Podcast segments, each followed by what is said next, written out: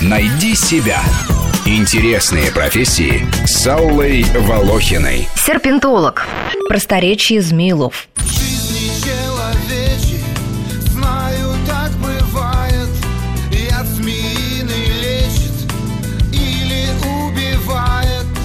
Эти специалисты изучают змеи, лечат их или ловят для продажи. Профессия серпентолога редкая, потому что большинство людей боятся змей.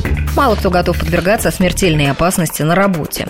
Те, кто выбирает эту стезю, должны обладать определенными физическими и психологическими данными, не иметь страха перед змеями, обладать хорошей интуицией, которая позволит почувствовать, что рептилия хочет броситься на человека, демонстрировать хорошую реакцию и координацию движений, и не страдать аллергией на препараты, с которыми придется работать, на самих змей и их секрецию. Кстати, скажите, вы когда-нибудь видели, как змеи атакуют? Серпентологи отправляются на работу в кирзовых сапогах или в берцах, чтобы не быть случайно укушенными. Некоторые специалисты для отлова змей пользуются самыми примитивными, проверенными временем инструментами – палкой да мешком. У других имеются специальные крюки и приспособления с петлей на конце. Гадюки прижимают крюком голову к земле, потом берут ее осторожно ниже пасти и опускают зубами в колбу. Таким образом змея отдает свой яд. После ее отпускают, либо уносят с собой в мешке и доят в серпентарии. Там яд у змей собирают раз в 2-3 недели. Для производства лекарств в настоящее время применяют яды лишь трех змей – кобры, гюрзы и гадюки. Змеи – прекрасные творения природы, грациозные, полезные, смелые, несправедливо оклеветанные человеком. И разряд им придумали какой. Гады, что это такое?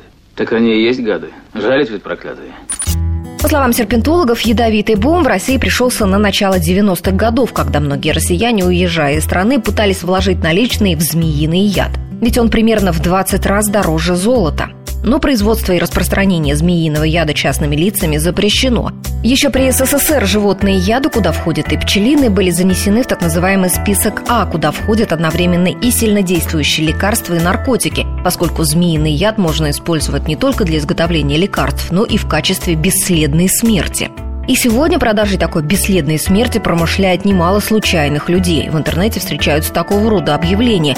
Готовим яд на заказ. Дорого. Есть яды, которые не выявляются обычной экспертизой. Обещают и тайну заказа. Тут же публикуются наверняка лживые отзывы благодарных покупателей, которые рассказывают, как удачно расправились со своими врагами, и жалобы простофиль, которые отослали несколько тысяч долларов и не получили ничего.